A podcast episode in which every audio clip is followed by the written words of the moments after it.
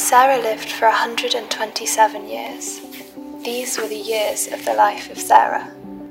And Sarah died at Kiriath Arba, that is Hebron, in the land of Canaan. And Abraham went in to mourn for Sarah and to weep for her. And Abraham rose up from before his dead and said to the Hittites, I am a sojourner and foreigner among you. Give me property among you for a burying place, that I may bury my dead out of my sight. The Hittites answered Abraham, Hear us, my lord. You are a prince of God among us. Bury your dead in the choicest of our tombs. None of us will withhold from you his tomb to hinder you from burying your dead.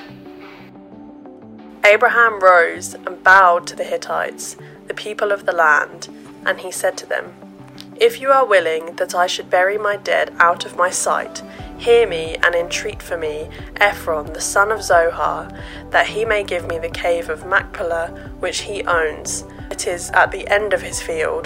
For the full price, let him give it to me in your presence, as a property for a burying place.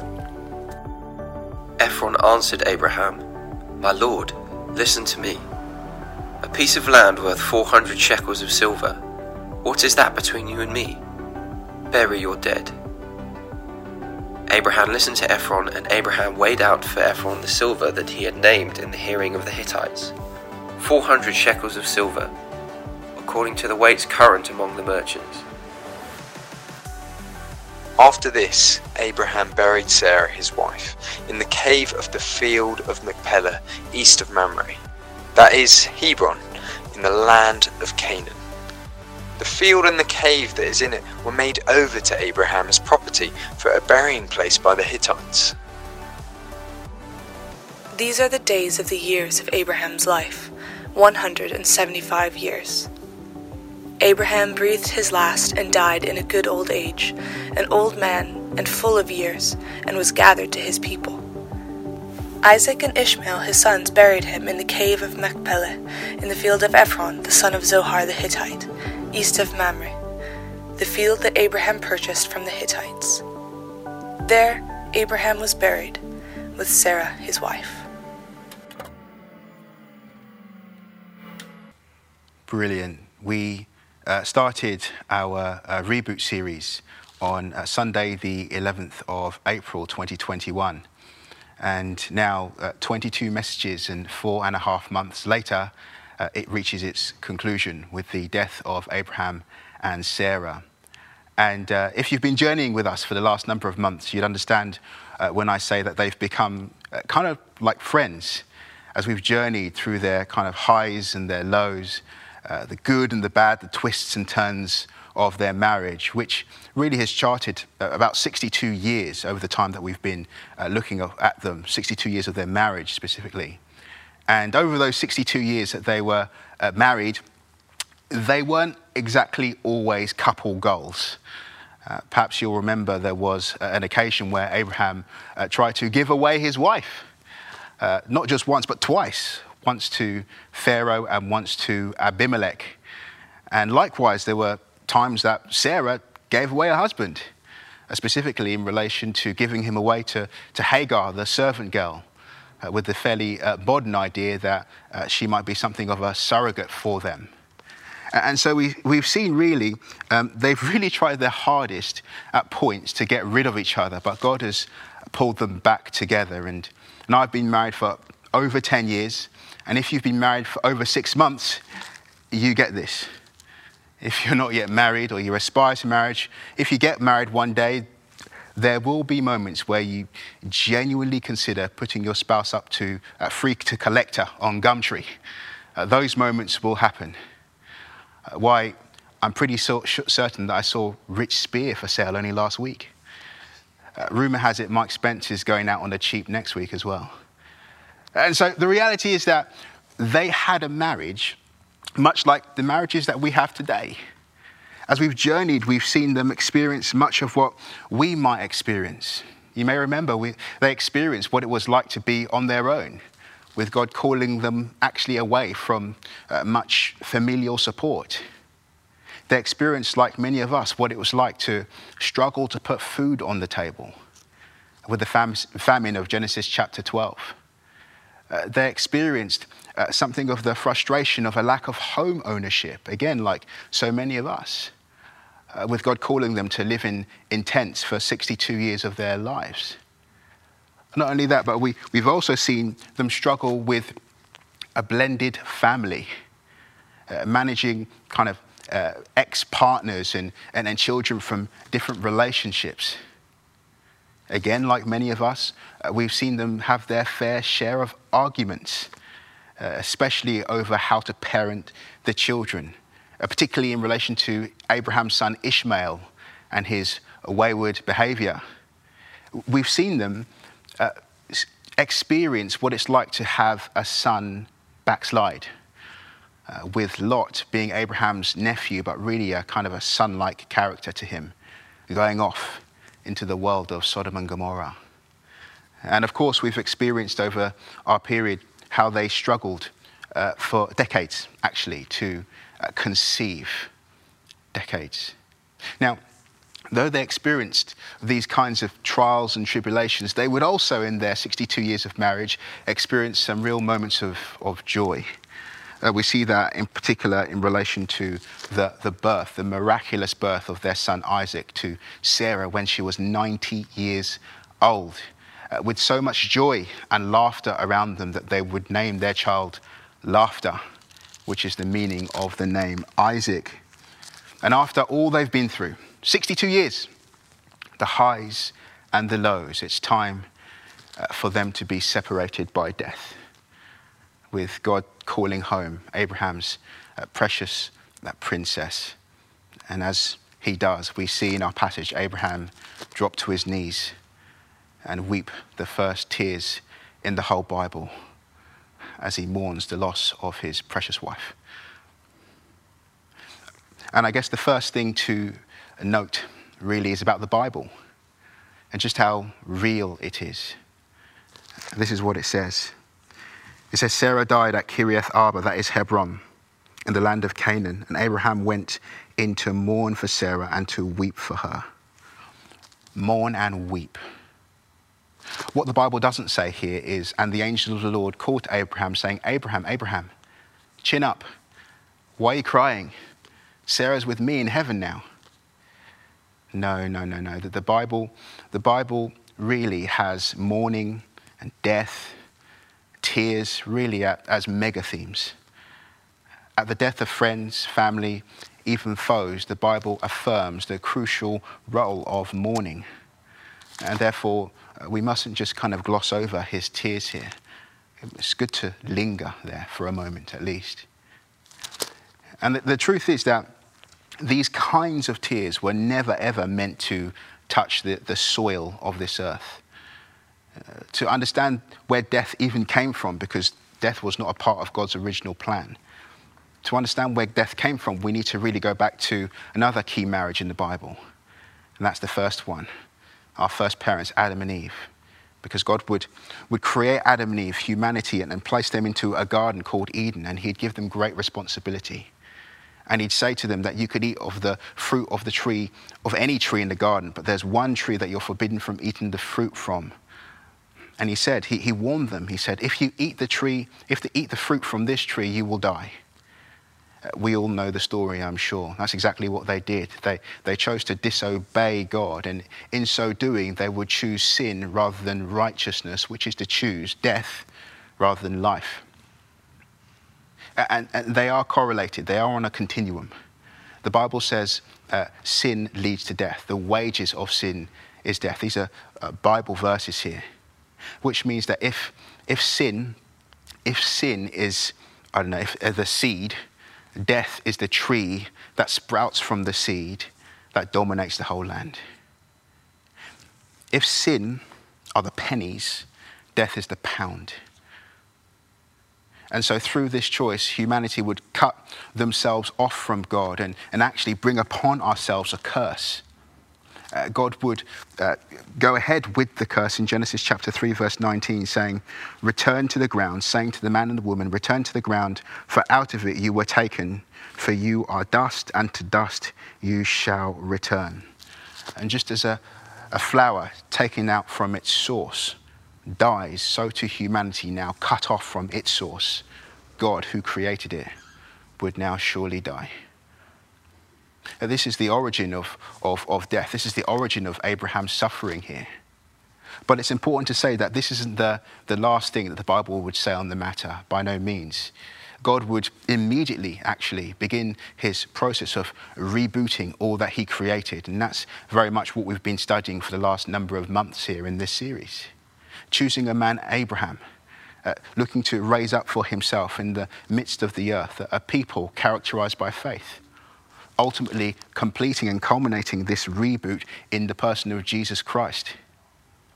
And for Jesus to achieve this reboot, he would have to step in to this world of sin, this world of mourning, this world of death. And he would have to experience something of what Abraham experiences here, the trauma of loss. And Jesus lost people. Jesus lost his cousin. His cousin was beheaded.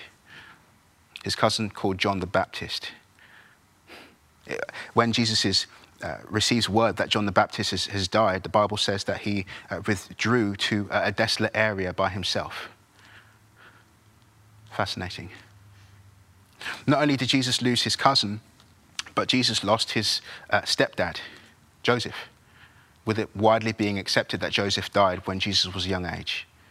Joseph likely died when Jesus was a teenager, perhaps slightly older. One thing that we know for certain is that there is no record of this good man after Jesus is 12 years old. Jesus didn't just lose his cousin and his stepdad. Jesus would also lose his friend, Lazarus, who he would famously raise from the dead. Nevertheless, the point remains that Jesus knew what it was to mourn. He knew what it was to weep. He wept tears at the funeral of Lazarus. He would cry out with loud cries and tears in intense seasons of prayer. He would weep and cry over the city of Jerusalem and how wayward it was. Jesus knew one or two things about weeping, about mourning. And because Jesus would enter into this experience of ours and wept tears, he would become the Savior uniquely able to wipe away our tears. That's what the Bible says. Revelation chapter 21, verse 4. He will wipe away every tear from our eyes, and death shall be no more. Neither shall there be mourning, nor crying, nor pain anymore. And if this is true, it means that no tear that you have ever shed has been forgotten. It means that no tear that you have ever shed has been wasted. Because just as Jesus keeps a record of the number of hairs on our head, so too Jesus keeps a record of the number of tears that you have shed. Psalm 56, verse 8, put my tears in your bottle. Are they not in your book? What shall we say to these things then?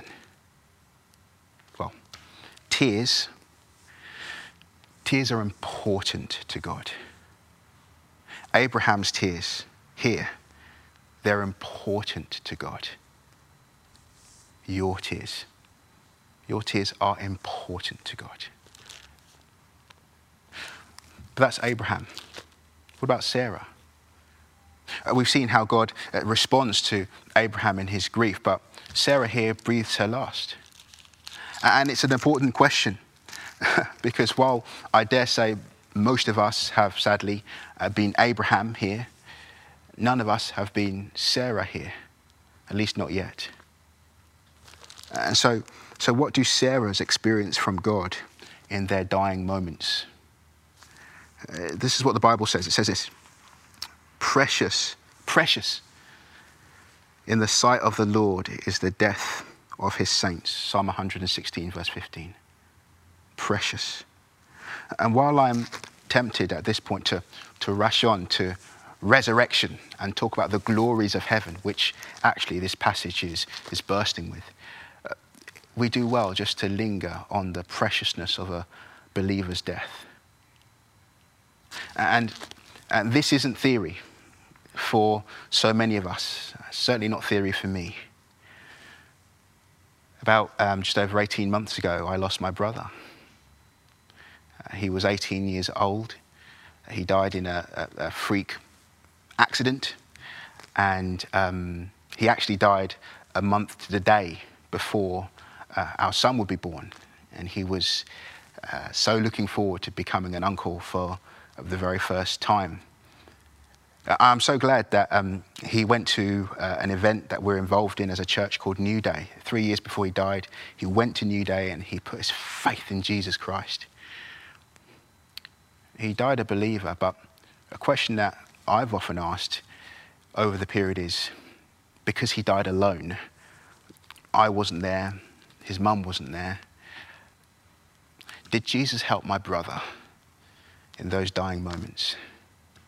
Was he there? It's not theory for so many of us.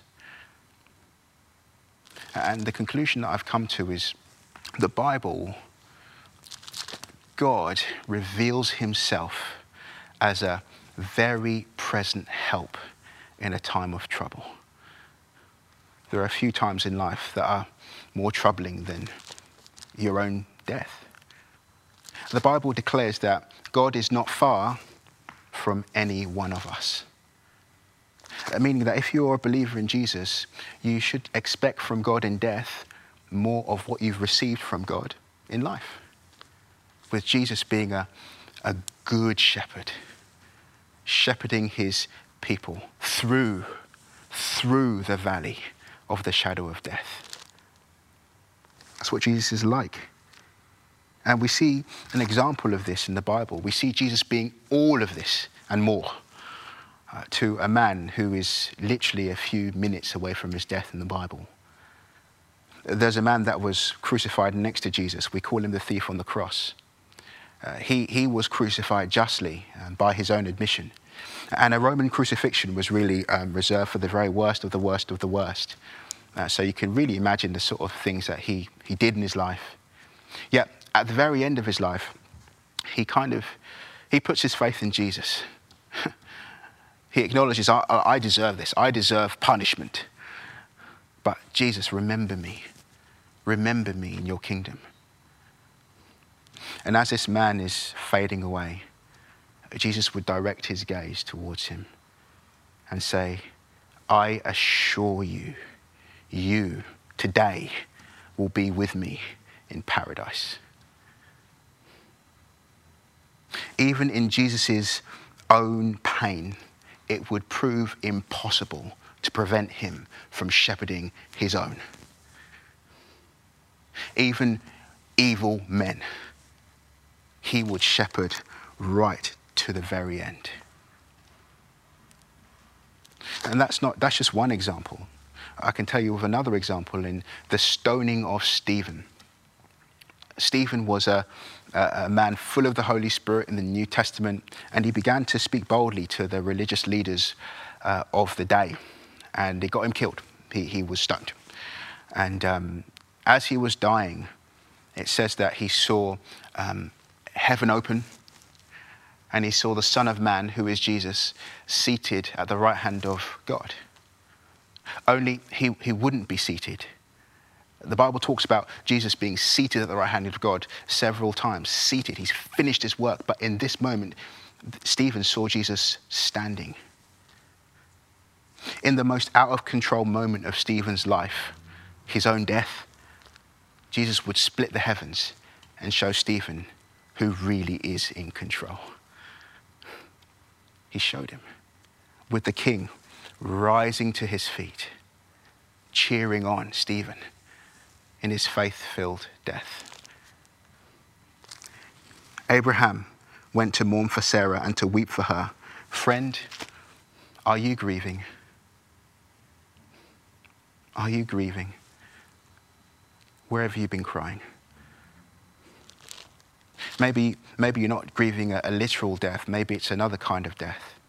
Maybe it's the death of a business, the death of a job, the death of a house sale or a house purchase. Maybe it's the death of an opportunity. Well, let me say this. If you believe in Jesus, you have a friend. You have a friend that weeps with those who weep, comforts those who mourn, and promises to be a good shepherd to you, whether in life or in death. It's not the only thing we see. We also see what picks Abraham up in this passage. The reality is that our culture is very geared to the first day. And by the first day, I mean the wedding day, and rightly so. The wedding day is like an amazing day, and it's appropriate to celebrate the creation of a wedding covenant. But our culture speaks not much about the last day, that Abraham and Sarah experience here. And the reality is that the last day is actually greater than the first day.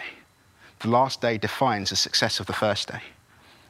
And while we have kind of bridal magazines and bridal exhibitions, and we have kind of TV programs like, you know, what's that called? Don't Tell the Bride, etc., etc.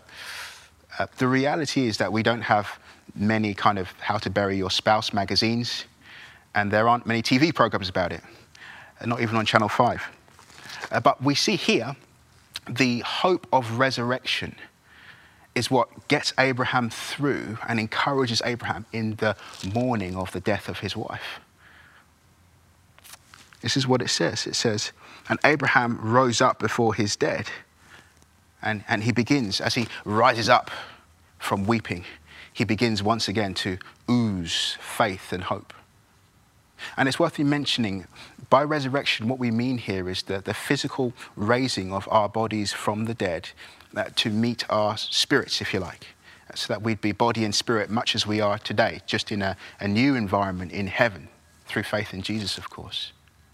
And Abraham, his faith in the resurrection is really seen in where he chooses to bury Sarah, in where he chooses to bury her. That sounds a bit strange, but we'll get to it.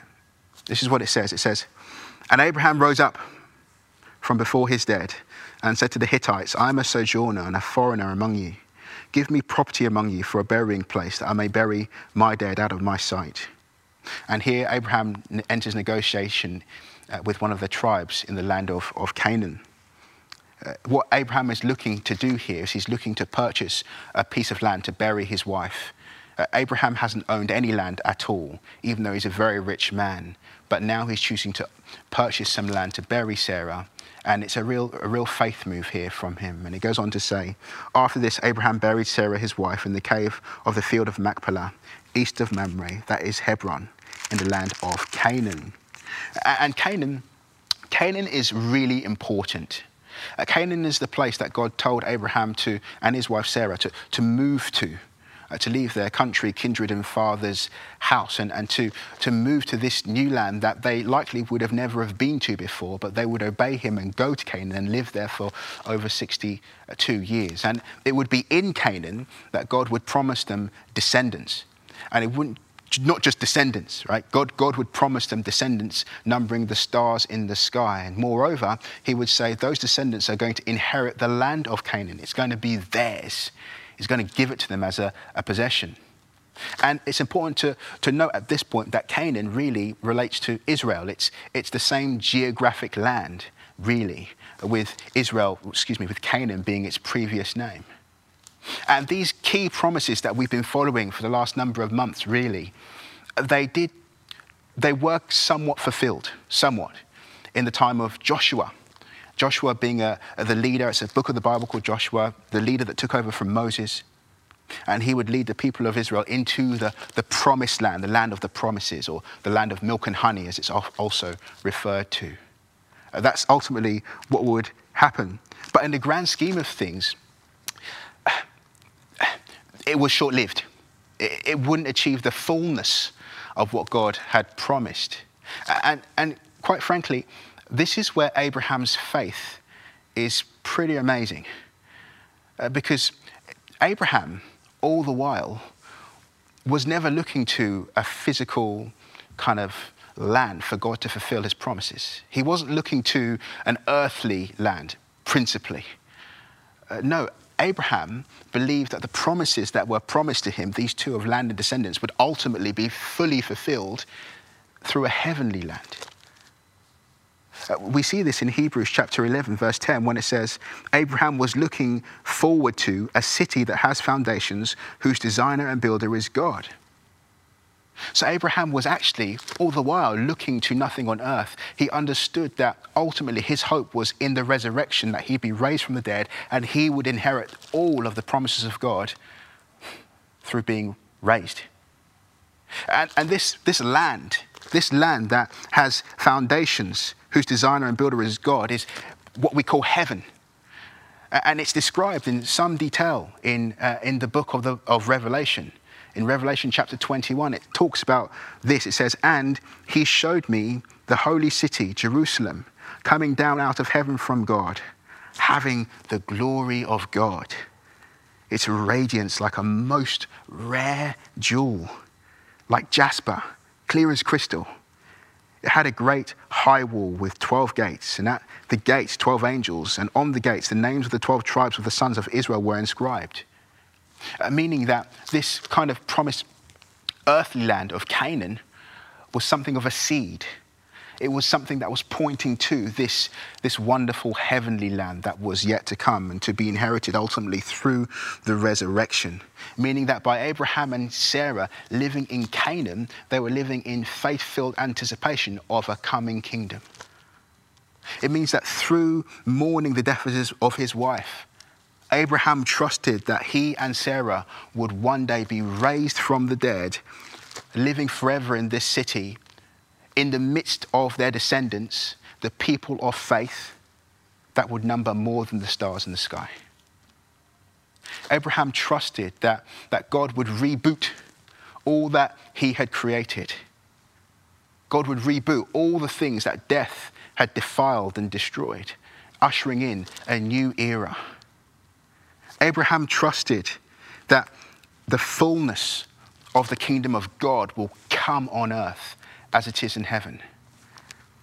He knew that God had given him a greater hope than just Sarah, she's in a better place. A greater hope than Sarah, we will see each other again. Although those two things are absolutely true. But Abraham trusted that he and Sarah would both see the earth being filled with the knowledge and the glory of the Lord as the waters cover the sea. How? Well, it says this in Revelation 21. He who was seated on the throne says, behold, I am making all things new. Or to use the language of our series, he who was seated on the throne says, behold, I am making all things reboot. And Abraham is so compelled by this vision that he chooses not to bury Sarah where she was born, not to bury Sarah where she grew up, but bury Sarah in this land, this promised land of Canaan. And it would be costly for him. He would pay 400 shekels of silver, which scholars believe to be about 50 years' salary. So about £1.5 million. But Abraham wouldn't negotiate. He wouldn't negotiate.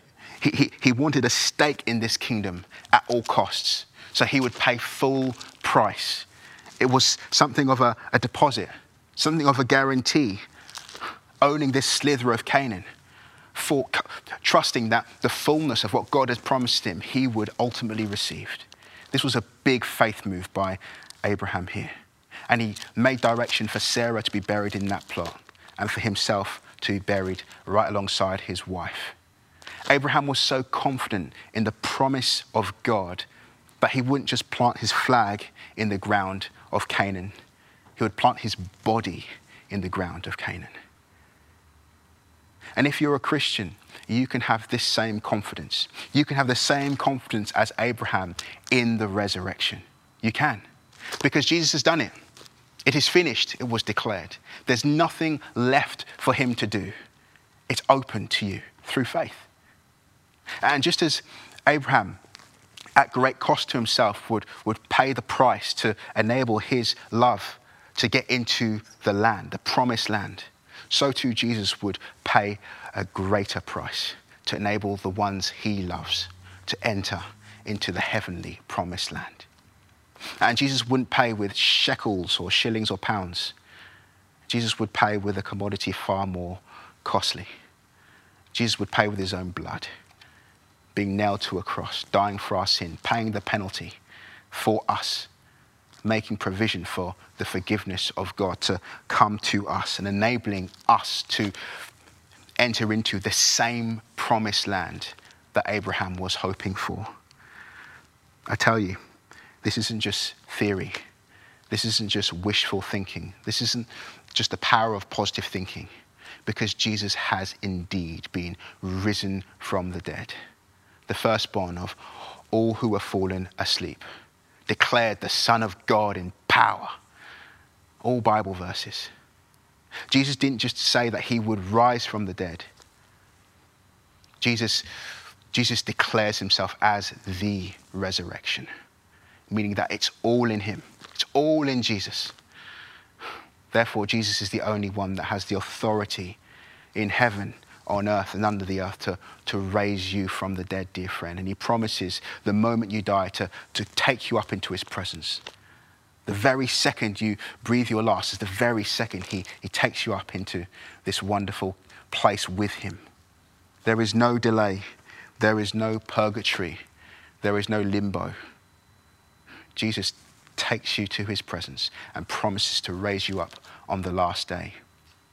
And it would be on this day that Jesus, when he returns, brings the curtain down on this age, as he brings heaven down, ready for the eternal age.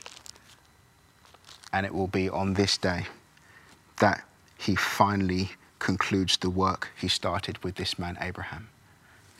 History now complete. Reboot accomplished.